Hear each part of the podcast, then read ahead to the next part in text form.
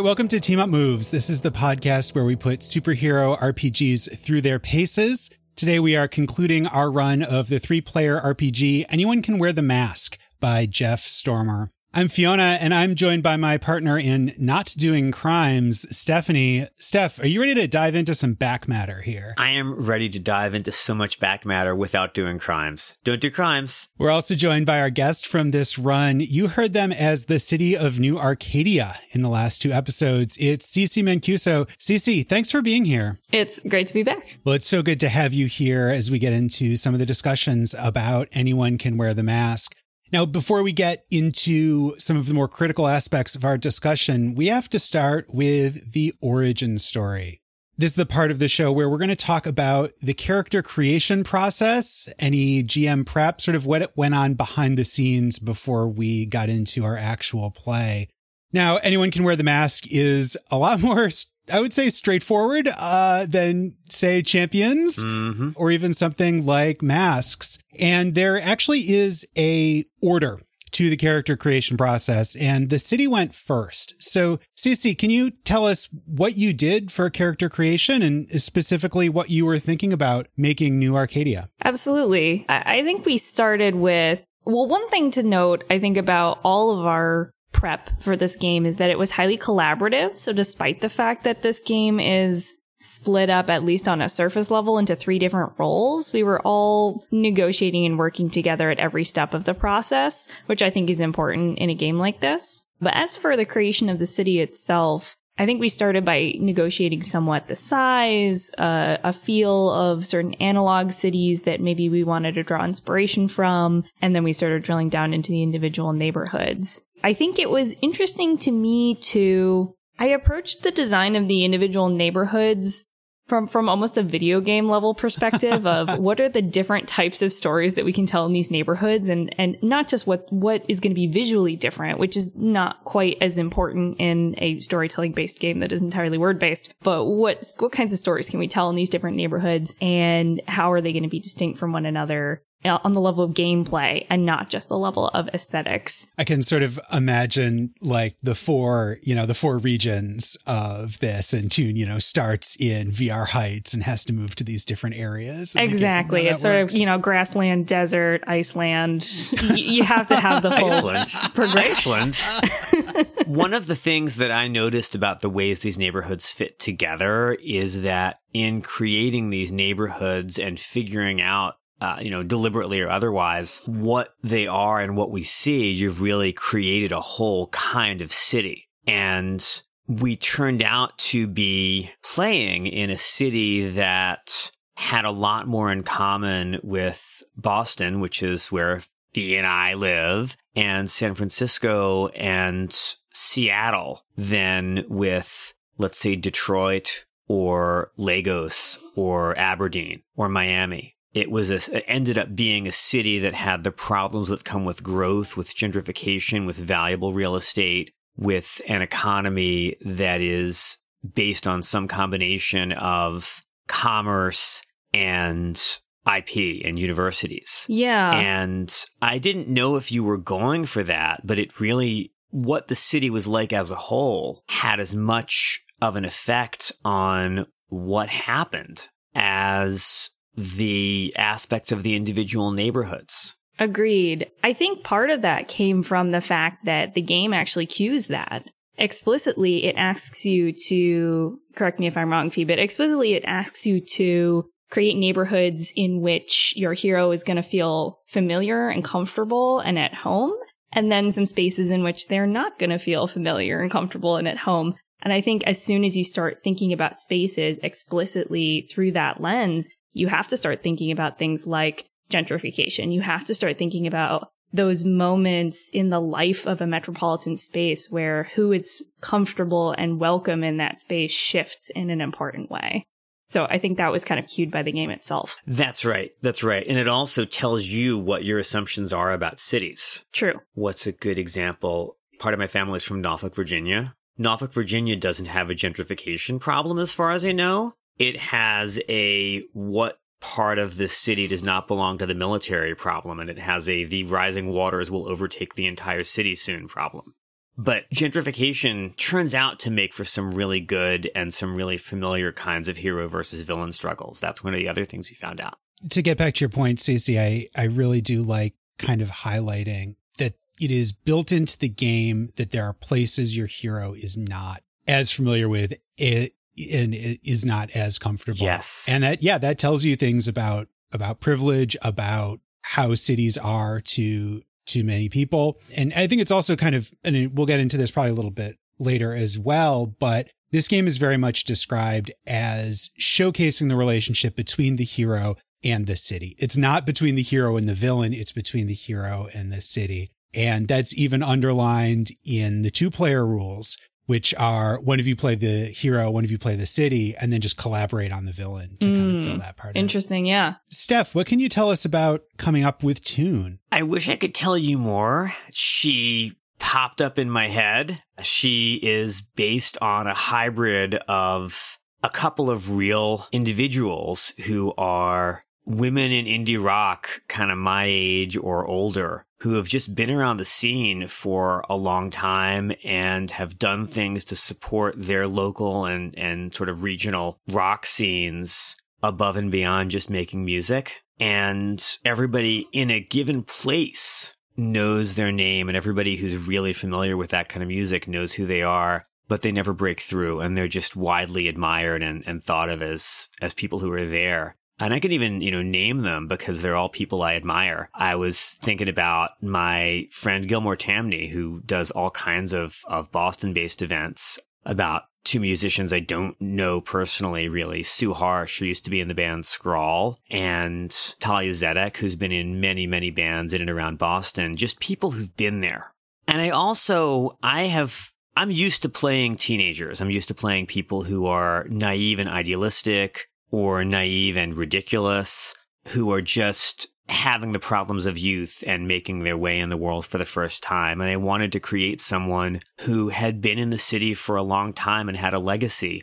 And I also just wanted to challenge myself by playing someone who is at least my age because the typical problems of first world rich country adolescence can be almost too typical or too familiar if you've gotten very used to being an adult who plays teens. And I wanted to kind of get out of that for once. I like that aspect too. I like the fact that, that we were kind of playing against type there. And there was another point I was going to make, but now it's gone completely out of my brain. I also wanted to be able to bring some part of culture in immediately. Something that had been going on in the city that we could think about, you know, other than crime. Yeah. I think that helps. I think that helps to have a focus and I think it helped to build the culture. Yeah. Ultimately, the question of each neighborhood and whether Tune felt familiar in that neighborhood is to what degree is the scene in this neighborhood? And that kind of helped give us a shorthand also for how the different neighborhoods were interacting with other kind of organic cultures throughout the city that maybe were or were not finding those spaces hospitable. That is exactly right. And that brings us to another point that's only now becoming apparent about this game, which is that if your hero's relationships are primarily with other super people, the game does not work. I don't think it works. This is a game that requires its singular hero to really have a life outside of super what what Marvel editors used to call superhero business. And that can be crime fighting. You could do this and have your hero be a private detective, have your hero be in law enforcement, uh, have your hero be some other part of the criminal justice system. It would be fun to play a defense attorney. You can do this and have gallery artists. You can do this and have educators, but you need to have a hero who's got fairly intense and complicated networks of links to people without powers who live in the city.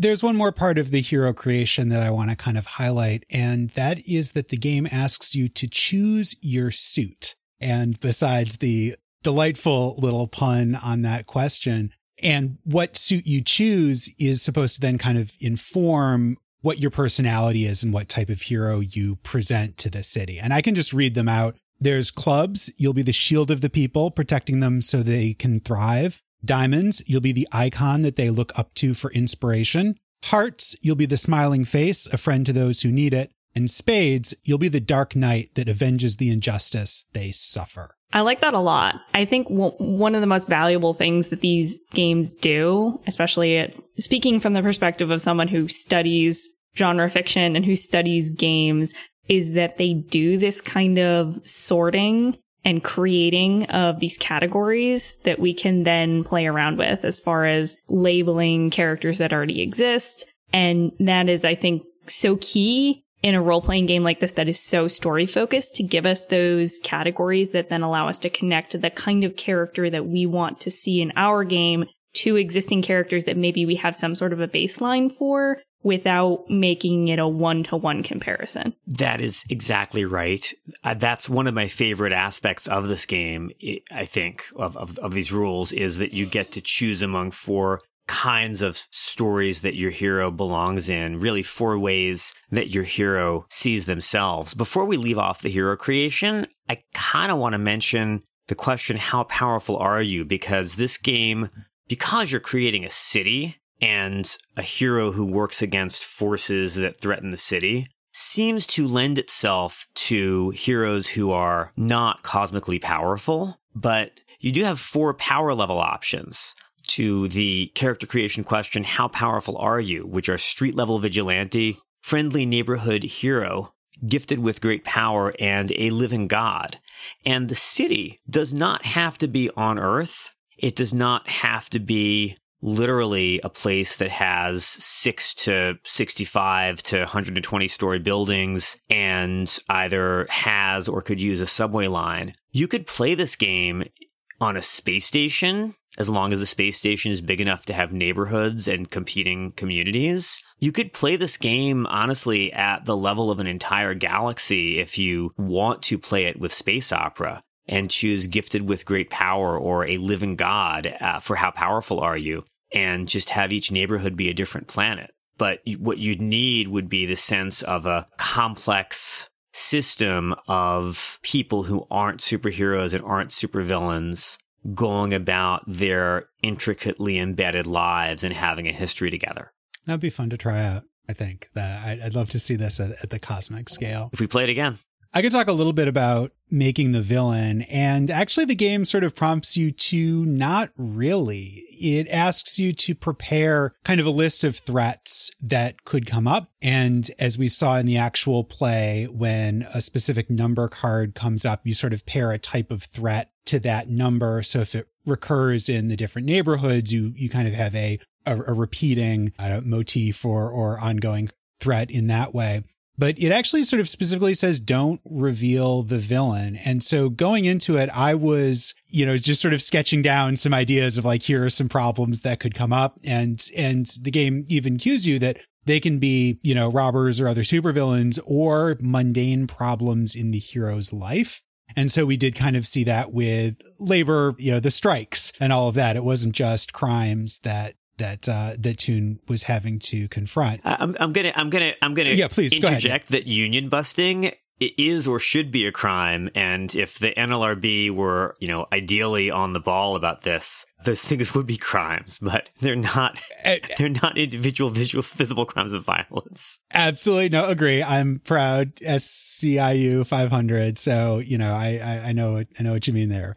So when I was coming up with the threats, I was very much trying to align with what is Toon's power level? What are things where we could see her have an effect? It wasn't going to be a volcano in the middle of the city. And of course, playing into this, this indie rock scene person kind of thing, I'm of course just, I'm just falling back onto my 90s kid go tos of the man and worrying about selling out and what's playing on the radio. I wrote down Payola as a possible villain name. Uh, I really liked being inspired by what is what is the antithesis to Tune. Yeah. I could definitely see that when we did get the villain reveal. Everything kind of clicked into place, and I was like, "Okay, I see where this is coming from."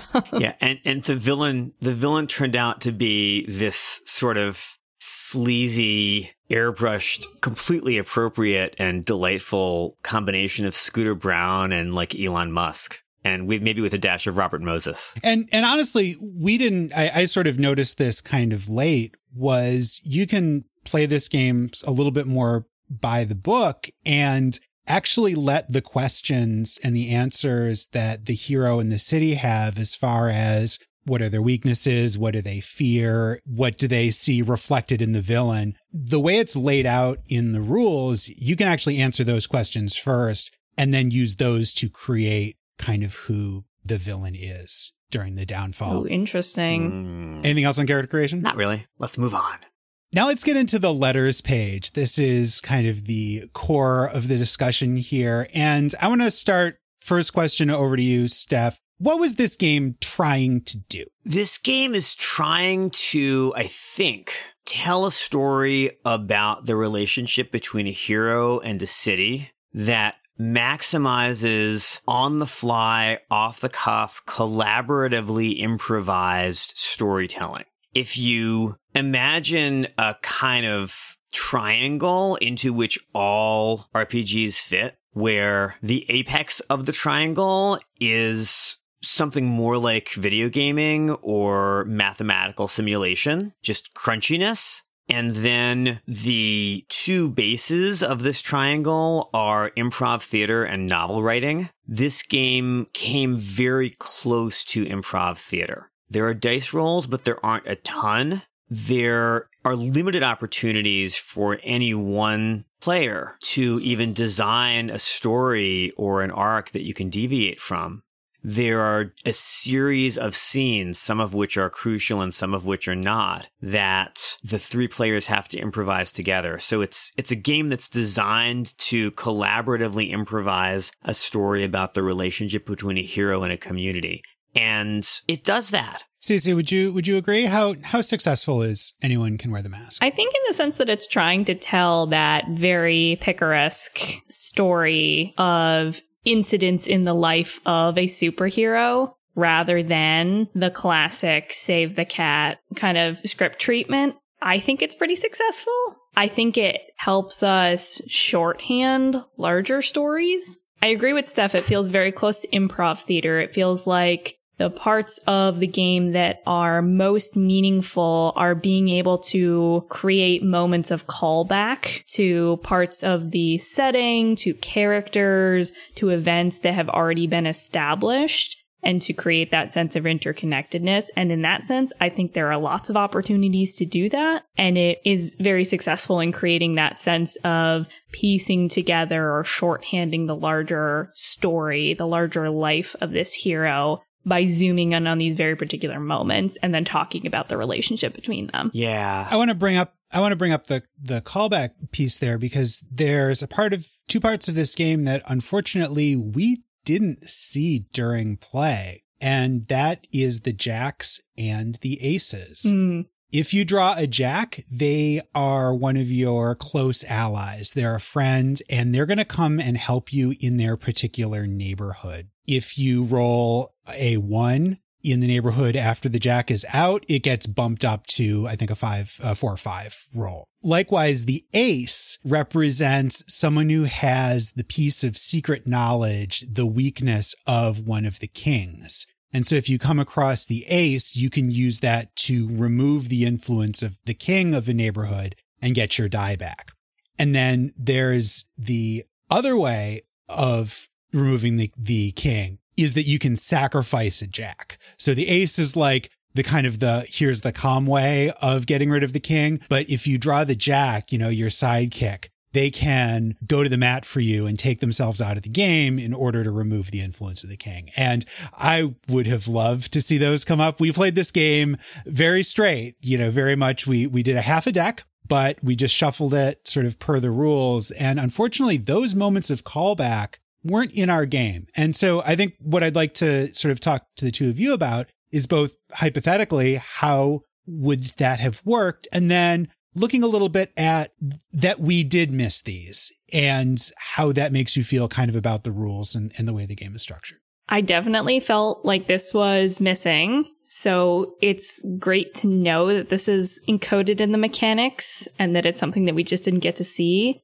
I think there was so much emphasis laid on, especially in the moments where Toon was successful in solving a problem, on defining a particular person who is present, who was positively affected by Toon's actions, who could potentially then recur. And there was somewhat of a sense that the inspiration that Toon was accumulating and could then use to buff other roles that didn't go so well, there was a sense that that was tied directly back to these individuals that Toon had saved. And there was a, I think I was feeling a sense of, oh, I wish we could have brought those back more explicitly. And I know they come back during the downfall and there's a kind of, or not the downfall, they come back during the uprising. But at the same time, I feel like those moments where inspiration was being used, it was an opportunity for us to say, oh, look, it's so and so who you saved earlier. And here's how now they're paying it forward and helping you in turn. And I feel like that's the, the mechanical purpose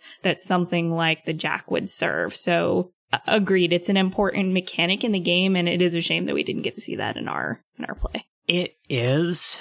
At the same time, I am I've got in front of me the somewhere peaceful write up, which is part of the game rules, which tell you what happens if you draw a jack. The jack is a person who shows up and has an encounter with the hero who may be just meeting them, or could be someone who the hero's known for a long time, but someone who needs to do some kind of transactional interchange with the hero, someone who needs something from the hero first. And the hero is told by the rules to describe how you give this person what they need and earn their trust. And then you've, you name the person in the game journal or the game notes as an ally, and then the ally can help you later. So the Jack and Ace mechanics, it would have been lovely to see them, but I think the game would still have felt very episodic. And it is not a game about being on a team. It's really a game about a protagonist who moves through a city interacting. Ceci, I think you said picaresque. Yes. Picaresque is a kind of novel that was popular in the 18th century in which a somewhat suspect or uh, you know outside the law character travels around and has adventures that don't necessarily lead anywhere fast these mechanics that we didn't see in the game don't seem like they would change the game's picaresque single hero flavor and it, it really did feel like it was designed to simulate the comic books that follow single heroes around, especially early in those comic books runs where every supporting character in, you know, issue five or issue seven has to be introduced. Agreed. So how do we feel about the deck mechanic overall? Because it's it is sort of lovely. You know, there there are other games that that use decks really well. For the Queen, of course, comes to mind as one of the the greatest examples of an emergent story coming out of draws of cards. But because of some of the variety of the types of cards that come up, the pacing of this game can be very uneven. And I think in a 45 minute game, that's something that I can totally roll with.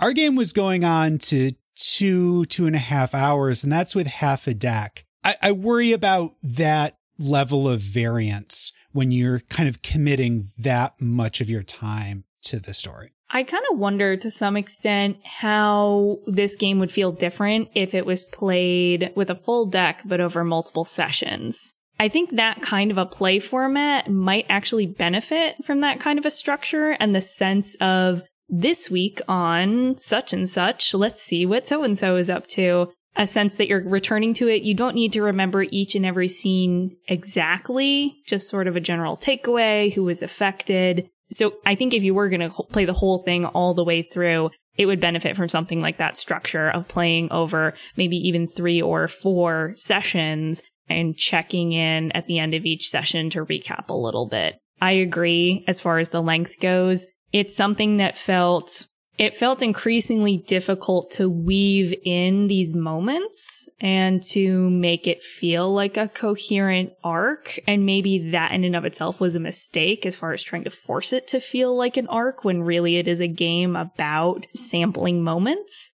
Uh, but it did feel increasingly difficult as we went on. And I think it would only have gotten harder with the longer the game kind of went on in the second half. It's just not paced for a campaign. It is paced like a theater game. Every five to 15 minutes, a new thing happens, and together you make up a story about how your protagonist reacts to the new thing that happened. And after a while, you can do callbacks, but it still has this extremely episodic pacing. if anyone out there wants to play this game in four sessions with a full deck, don't let us stop you.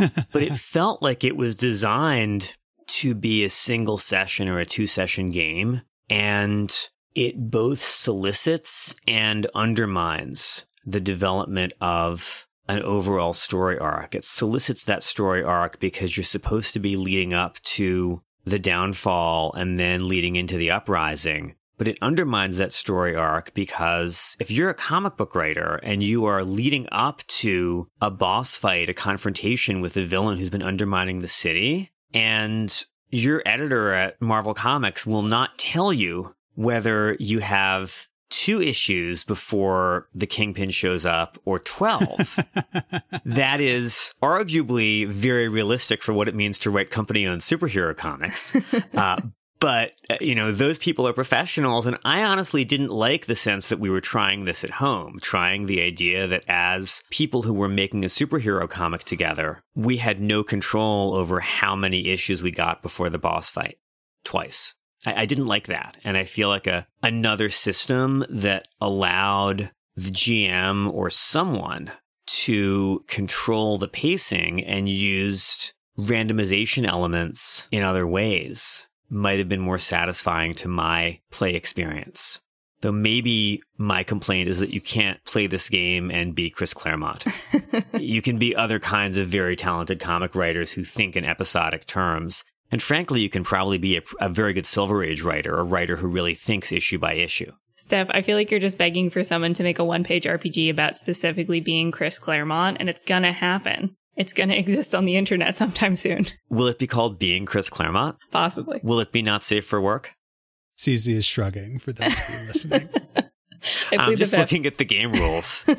I I, so, I would absolutely I, play anything called Being Chris Claremont. All right. Well, that's coming coming later on. Team up moves. We will write and produce. Uh, being Chris Claremont. Um, one thing though that you brought up, Stefan, and I, I want to talk about this as well, is the downfall and the uprising. These are the fixed things. These are going to happen in this game. This story will have that terrible moment of defeat, and this story will have that coming back. And I think that's reflective of a lot of superhero stories. And I, I love it. I love that this is incredibly explicit, that these are not tied to cards that could come up. These are not tied to rolls of the dice. You know, you're not waiting. I mean, look, I've been, you know, as a GM, mm-hmm. one of the things that I've tried to learn is when not to call for rolls because you'll be in this position. It's like, I'm begging them to fail because there's this amazing thing that could happen, or I'm begging them to succeed so we can go out on a high note. You know, don't put yourself in those positions. Don't, you know, you have to be able to go either way with the dice. And so I really do love that it's like, no, this is a story that's going to have a bad part. And this story is going to have a triumph at the end because that's the type of story we're going to tell. So let's just make it happen explicitly. Yes, 100% agreed. I feel that so much, especially as someone who's been DMing as much as I have been recently, that moment of wishing for the dramatically interesting and satisfying thing to happen by chance and just needing it to happen. And, and I appreciate that this game has a mechanic that just makes it happen. I guess. I mean, if, if you're running a more conventionally structured game and you really want the dramatic thing to happen and instead you get a critical fail or a critical hit, you can, you know, bring in the villain's more powerful sibling and say, but then you have to fight the real boss. yeah, um, but if it's 945, oh. you know, and the session ends at 10, like again, we get back to pacing. Yeah. But pacing is not I think knowing on the one hand, you know that there's going to be a low point and then you know that you're going to go out on a high note.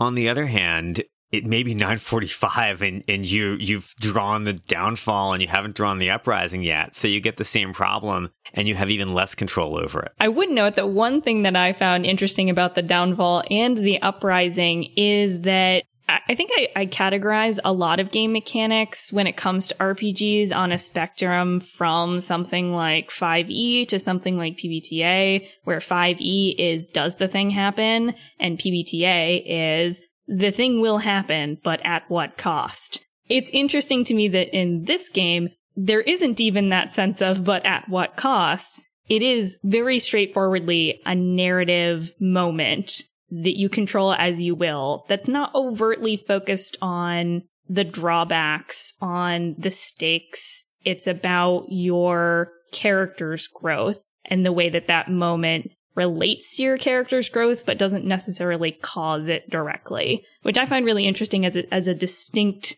feel from something like Powered by the Apocalypse or something that's a little bit crunchier and a little bit more success or failure driven, like 5e. 5e being Dungeons and Dragons 5th edition, if you happen to be listening to us and you don't already know that. I think the last thing I want to ask during the letters page, and I guess we'll start with you on this, Steph, what moments in this game made you feel like you were playing a superhero? The moments where Toon's superhero identity and responsibilities conflicted with the other things that she was trying to do. And she had to make these constant, constant choices about what to do right in the moment to save people without blowing up her civilian life. I like that. I definitely felt that in your character creation, the emphasis that you laid on, and we talked about that in character creation, the emphasis that you laid on Toon having a life outside being a superhero and having that be a meaningful life that she was just as interested in maintaining and being invested in as being a superhero. I really felt like she was living in a superhero world where there was an inner circle who knew who she was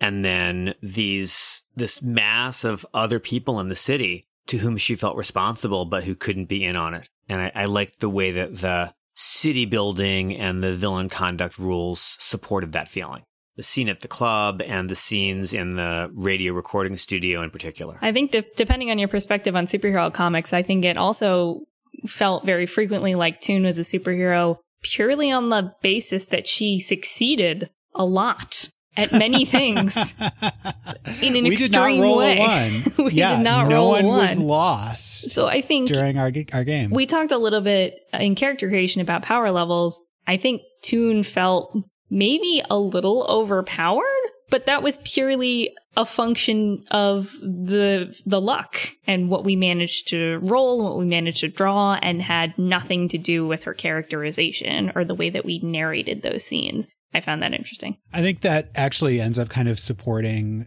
you know, just by random chance, Steph, some of your ideas for Tune of her, you know, staying in this place. She's, it's not that she is, is failing and that's why she can't be a big superhero somewhere else. She's comfortable where she is. She's very much in control of her powers and able to manipulate the world successfully and to help people around her. And we saw that in the dice. Yeah. And she belongs here. She would love to headline larger gigs and be famous in a way that she's really not. She would love to have listeners in Los Angeles and New York and Toronto, but she's not moving there.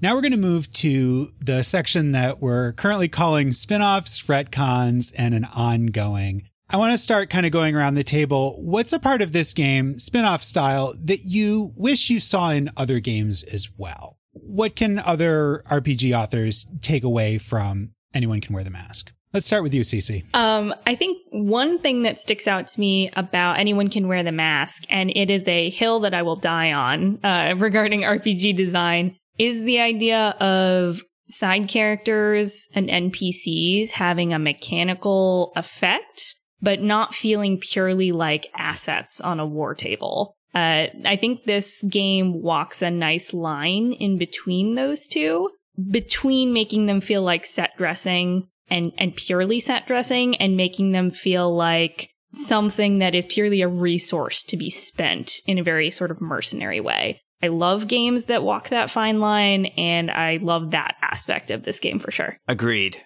This game treats non powered, incidental, recurring NPCs very well and really requires you to create them. And I love that. I'm thinking particularly of the moment in the club where Toon gave, I think it was Kay, Yeah. the opportunity to feel like a hero in the moment, even though Kay was a non powered individual. That felt like something that could only happen in this game or that would only be supported by the mechanics of a game like this. Yeah, that came from specifically answering the prompt how do you inspire the people around you because Toon rolled a 6 and I think that's that's great. I think that's right. I I like the chance that we had to see a lot of harm and Tood at Kaopectate House and in the radio studio, but that might be less specific to this game. How about you, Steph? What would you like to see from Anyone Can Wear the Mask in other types of RPGs? I think the requirement that NPCs, non powered incidental NPCs who pop up now and again in your hero's life, that works really well. You can create them in almost any system, I hope, but here there's a mechanic that requires you to create them and have them recur. I thought that was fun. And I liked the way that the hero creation was very storytelling oriented and asked you mechanically by choosing suits to decide which of four archetypes your hero acts out. It gives just enough guidance so that you have something to work with and allows for many, many different kinds of solo superhero stories to be told. Uh, I'll reiterate that the downfall and uprising as these explicit story beats. I'm seeing this in some other games, and like, for example, The Watch. The end of The Watch, you win, you beat the shadow, and the question is how you got there. The end of Fellowship, you take down the Overlord. The games are acknowledging that they're telling these kinds of stories and we're playing them because we want to experience those kinds of stories. You know, this is sort of the genre emulation part of RPGs for better or worse. But by, I feel like by saying it explicitly, the game can then put the rules in place to make it that much more meaningful. I mean, you could be playing D&D and ideally there are low points for the party and ideally they do, you know, take out Tiamat at the end. But the game doesn't force that to happen. And if it did, maybe there's, you know, it could be that much richer for explicitly acknowledging those moments, putting, you know, we, we went through the script, right? You were talking about Ceci, sort of the way that NPCs matter. There is a script for the uprising where, you know, we, you recite the names. You can only have that because this game says there is an uprising. This is going to be a moment that happens and here's what happens during it. I think it's a great point. It kind of puts me in mind of the very active and current conversation in the romance genre about happily ever after and explicitly tagging stories with happily ever after, happy for now. There's a sense of we want something out of this story and it's okay to want a specific thing and it's okay to look for a story that gives you that thing. And it's okay for that thing to be the ending rather than the setting or the kind of character. It's okay to want a specific kind of plot, which means requiring a specific kind of ending, which this superhero story that this game is designed to tell will give you. Exactly. Now, what about retcons? So, this is something that maybe you would try a little bit differently in the game, perhaps a hack, or maybe just a different way you would approach playing the game if you were to do it again. Steph, why don't we start with you? Yeah. So I was lonely. I play RPGs for many reasons, but one of them is to alleviate loneliness. Uh, and this is why a lot of my favorite superhero comics and superhero stories are either about teams forming or teams being teams. And this is not capable of simulating a superhero team book. Uh, this is a simulator of a solo superhero book that's got a lot of recurring NPCs, and but the allies, the closest you get to allies, and we happen not to see them because we didn't draw jacks, are people who pop up in a scene who become attached to you because you've done something transactional with them and then they'll help you out later. There's not I mean it's it's a one it's a one PC game. And as we got farther into the story that we were telling, I really felt that Tune was isolated by the game mechanic. So if there was something I could change, if, if somebody called me and said, we are doing a, a second edition of this that has more options and more ways to play, I would be very curious if this could be played with two PCs or three PCs. I, I missed, I missed friends. I think I'll, I'll own up to that a little bit as the city. Mm-hmm. As a DM, it's something I know about myself that I don't do a lot of directly spoken dialogue. When I am narrating characters, I'm narrating their intentions. I'm narrating roughly what they're saying. I'm narrating their body language, but very rarely do I have direct extended conversations as NPCs. So I think ultimately that was my responsibility as the city to make you, you feel a little less no, lonely. No, no, it's it's it's you were doing great. Tune had friends, and Tune in particular had friends in her non super life. But the kind of collaboration that I wish the game could have made possible is one you can really only get from uh, from multiple PCs. It's a kind you can really only get from having somebody else who's a player who's doing something different from being the villain or being all the NPCs. So I no, this is not a, a failure of the city.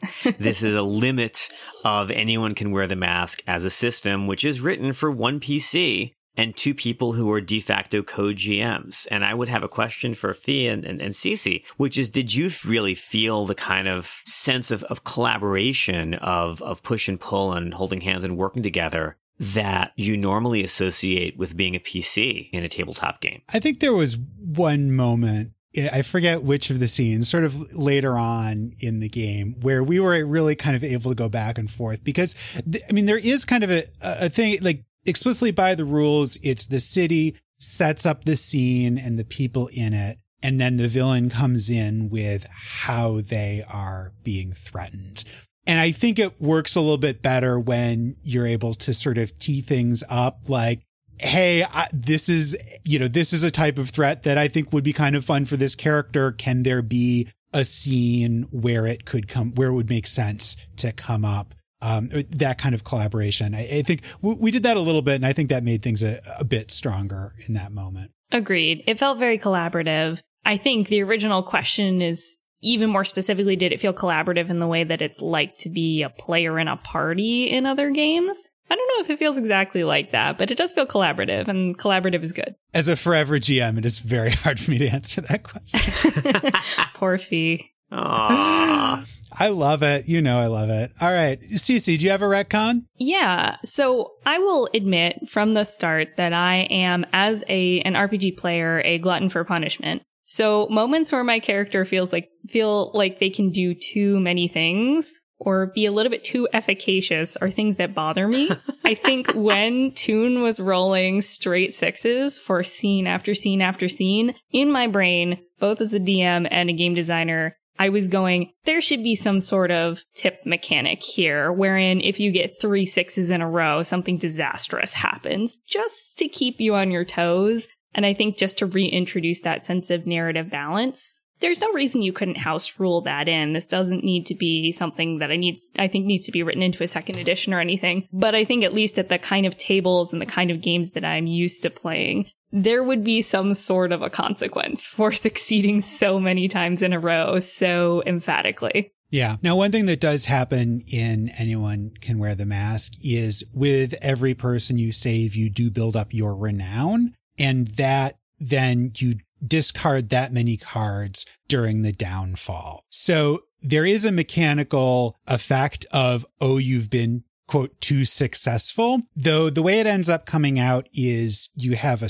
a story moment which is the crisis which is basically that the downfall was really bad in this way and then also you then shuffle the rest of the cards back up and then you have a pretty perhaps beefy deck that you shuffle the the uprising card into, which then brings into questions of pacing. And, you know, we didn't run into that in this game, but I sort of, I agree with you that maybe some some way of having all of those successes make things a little, you know, we didn't have anyone lost, you know, it might have been nice. Yeah, a little, a couple tears that, that Tune could have shed. Maybe a little bit, or maybe there could be a sense of building up a sense of animosity with individual kings in each neighborhood, right? If you succeed too many times in one, one neighborhood, you become the nemesis of a particular king. I like that idea. And that is somehow reflected in the mechanics, which also feels like it plays into the types of stories that this game is trying to tell. The story of a superhero and their relationship to the city and their relationship to individual people in the city. I would say for for things that I would try differently. I coming into this I was thinking, you know, what what would a three suit deck look like as a way of shortening it but maybe keeping things a little less high variance. And you know, you you'd lose you'd have to pick which which suit you you lose like is there then only one where the hero is less comfortable or do you not have the, that like middle ground that no sad was for us? But actually Ceci after hearing you talk earlier now i'm kind of wondered about the wondering about the very long form of drawing this out in a way of doing a journaling game or something or having those each scene just be a longer role playing scene. This is certainly suitable for folks who are much more into the improvisational part of this and, and maybe the speaking character and kind of those aspects of it. But if you spent 15 minutes, 20 minutes on a scene, had the role of like, okay, overall, what's the vibe? Is this going successfully or not? And making building that scene together the real sort of focus of the game as opposed to sort of the, the combination of several scenes together, if, if that makes sense. It's sort of the, by zooming in and letting this take longer, what does the game feel like then? Mm. I'm, I'm mm-hmm. curious. Agreed. All right. Now, what if we're picked up for an ongoing? What else would you want to see for your character? What parts of the game would you want to see if we kept playing? Ceci, I think we can start with you this time. Well, insofar as my character is the city, I would be interested, especially in a longer form version of the game, in seeing opportunities for the city itself to change. I think one thing that makes this feel like a single session game is that ultimately the city is somewhat static. Now, we did discuss some changes that happened during the downfall, the ways that that changed the city. And some of those were reflected in the scenes that we played out after the downfall. But it felt very stark. And I kind of wished that there was maybe more of an opportunity to show growth over time and Toon's interventions as having a distinct effect on certain neighborhoods or the, the feel of certain things in the city. So I think that's one thing I'd, I'd want to return to if we were to return to this city in future. I, I love all of that. Fee, do you want you want to go first? Or I uh, know. Go ahead. Go ahead. Okay, yeah. What's uh, so, Steph? What's next for Tune? What's realistically next for Tune is probably some gigs on you know local radio and maybe increased attention to what she's doing since she played some part in saving the city. But her life isn't going to change that much as a result of these events. She's prevented the city from completely turning into Disneyland and maybe she's, you know, made a friend in this international pop star who got taken advantage of without her, her knowing. But that's pretty specific. What I would like to see for Toon next is for her to make a friend with powers. I would like to see her have some kind of way of continually working alongside someone and having adventures that were more shared or shareable. And that might just mean I want to play this character again in a different system because I'm not sure that this system would support that. But I just want her to make a real friend. I mean, the name of this podcast is Team Up Moves, and that's not a co- coincidence. You know, that's what we do yeah. tend to like from, from yeah. superhero stories. Yeah and this is this is not a simulation of a team book. No. Personally, I would love to see Toon as a mentor. Oh, that yeah. would be a story I'd like to see from Toon. Oh, she's she is actually one of the people who founded Girls Rock Camp when it started up in New Arcadia a couple of years ago. So she's already, you know, doing that as a musician. But there are going to need to be other superheroes in this city for her to mentor a superhero. She'd love to see that too the thing that I would want in in an ongoing or taking this further is more about those kings and then also bringing in the jacks and the aces. I, I just love that there is sort of this mini boss thing. I, I love that there are these it says it, it describes them in the rules as as people who could help but choose not to. And I love this statement about power and responsibility that that is. And I want to see our hero take these people out. And uh, if we were to play again, that's that's almost worth stacking the deck for. I think for me is you know let's let's have these kings you know get their comeuppance if they can. So that brings me to something that I was hoping you'd bring up, but I, can I drop it in? Please go right ahead. Which is that if you play this game for long enough, you end up simulating city government. and you can do a lot of things if you drill farther into those mini bosses, one of which and I, I love these kinds of stories because I want to make post revolutionary state formation and infrastructure maintenance and coalition building as sexy as revolutions are. and I don't, I don't know if, if this game could do that, but a game where the downfall is we have gotten rid of the old rickety rule and coalition that was supposedly pro labor, but, you know, didn't really do everything it promised and only fixed half the bridges and so on. And we've put in this extremely shiny new media darling of the, the rising classes.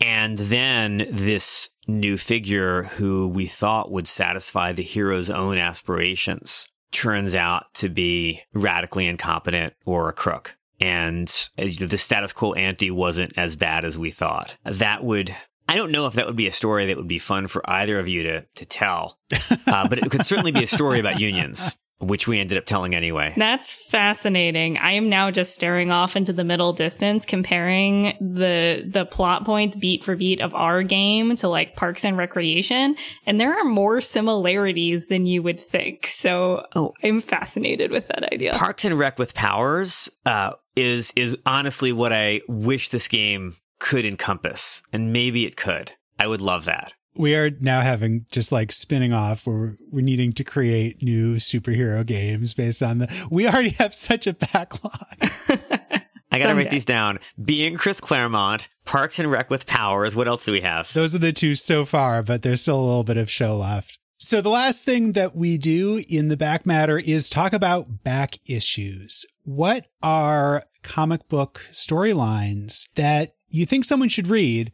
that are based that are similar to the story that we can tell with anyone can wear the mask. Are you, you're looking at me. Are you looking at me? I mean, I'm just looking at the camera, but I, I mean, you you are expected to be able to answer this at some point. So I, I think it's more the question like Ceci if you have anything to chime in. I, I can chime in with examples of um like individual superhero like books or individual superhero arcs, but I feel like Steph can do that 10 times better than I can. So I just as soon leave it up to her.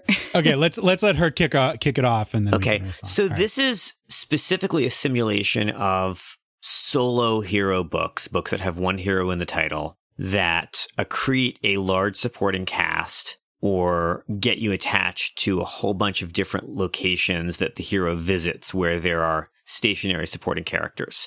And one such book is Daredevil. There have been a lot of Daredevil runs, and I am not a Daredevil expert. The most important run of Daredevil is one that maybe hasn't aged so well because of the sexism and the violence, but it looks great, which is the Frank Miller run. And people generally really like the Ann written run of, of Daredevil. But this is a book, this is a game where Daredevil is a established company owned property that it simulates very well. The others, Luke Cage, both the Luke Cage in the comics, who's very much tied to a neighborhood, uh, and who's very much tied to the life of the city, and the Luke Cage television show, which was not exactly my cup of tea, but very, very well done for what it was and told these kinds of stories. I've got two more, and I think one of them, MC Fee, is going to pop in and, and talk about first. So I was in preparation for this was rereading the Miss Marvel, the run that was that was her introduction, and, and certainly the start of that is much more about her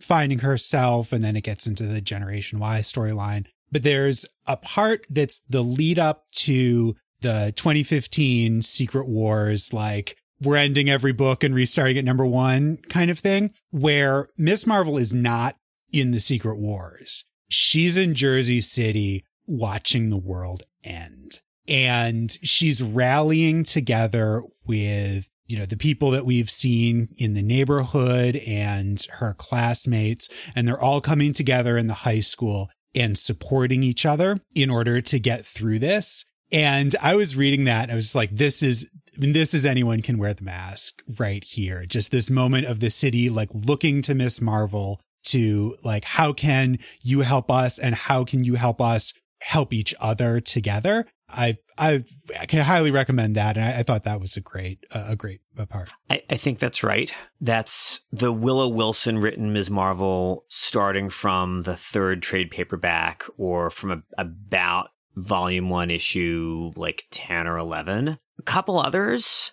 I, I mentioned that you could play this game at a cosmic level if you wanted, as long as you had a bunch of neighborhoods and a solo hero circulating among them. I suspect, in fact, I'm sure there are Silver Surfer stories and Silver Surfer runs that could do that with this game at a galaxy level. And then the last place I'd want to send you would be the creator owned series Astro City, which very much features the city as a character. And there are runs that are about one hero and that hero's relationship to a neighborhood. I think it's trade paperback three or four, the Jack in the Box story. There are individual runs of Astro City that do the things about neighborhoods and cities and how cities change that anyone can wear the mask does. Astro City is also honestly, if if if you're someone who likes inhabiting new superhero stories and superhero RPGs, Astro City is a very good place to visit in general. And it has recently returned to publishing single issues. There is a new Astro City floppy for the first time in, I don't know, four years. Someone should say something about Bat People because I'm sure that Jeff Stormer, just from reading the game materials, had Bat People in mind. But I've been told that if you become an X person and a Bat person, you have no room in your head for anything else. so um, I'm a little scared to become it's, a serious Bat a, person. Yeah, it's okay.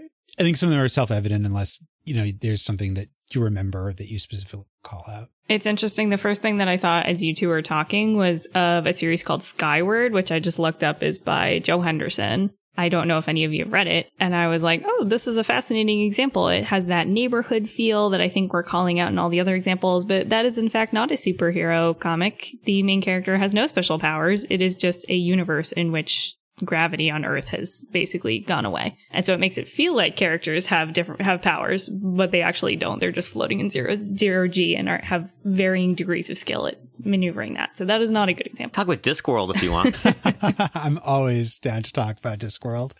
All right. Well, I think that brings this run to its conclusion. Ceci, thank you very much for joining us for the game and the discussion afterwards. Thank you so much for having me. This was so much fun and I really enjoyed being able to do a postmortem on this particular session. It was a it was a great time. So, if people want to find you on the internet and if you want to be found, how could that happen? Uh, if you'd like to find me, I am on Twitter at Mancuso Sci-Fi. I sometimes write things about popular culture, but if I do, I post about them on Twitter. So if you'd like to hear my hot takes on anything in pop culture, or if you'd like to hear me talk about all of the campaigns that I'm running all at the same time, that is where to do it. I'd also like to acknowledge and give a thank you to Jeff Stormer, the author of Anyone Can Wear the Mask. This is both a lovely game to play, and he was incredibly gracious and quick in responding to my email about some rules questions. And as someone who really does want to play rules as written, I'm forever grateful for that. Steph. Yes. How, how, how do we say goodbye? I, I think we just don't. I, generally try to make cat sounds rather than saying goodbye. Uh, okay. I will add uh, that if you get a chance to read Ceci's writings on popular culture and less popular culture, I, I recommend that you do so. I think I'm supposed to say where you can find me. I am accommodatingly A C C O M M O D. I, I think you you actually don't. I don't say that. I think we're we're enough we're enough recurring. We're enough recurring that I don't tell you where you could find we're me. in the show notes. Okay, just you should just find Ceci on, on on the internet. I recommend you doing that. They're they're great. Well, hey, thanks. All right, I think that's it. And that's the first run in the books. We've been playing Anyone Can Wear the Mask by Jeff Stormer. You can find it on his itch page, jeffstormer.itch.io slash mask. We're going to take a week off, then we'll be back with our second run, which will cover the sixth edition of the seminal superhero RPG from Hero Games, Champions. Team Up Moves is a production of Fiona Hopkins and Stephanie Burt. Copyright 2022. Follow us on Twitter as at Team Up Moves and individually as at Fiona Whim and at Accommodatingly. Check the show notes for spelling. You can find all of our episodes and drop us an email through our website at teamupmoves.com. Our theme music is Play by Sleepyhead. Find more of their music at sleepyheadrockband.com and get ready for their new album, which comes out August 19th. And hey, we're a new show. If you like what you heard, tell a friend. Word of mouth is the best way to help us grow. Thanks for listening, pals.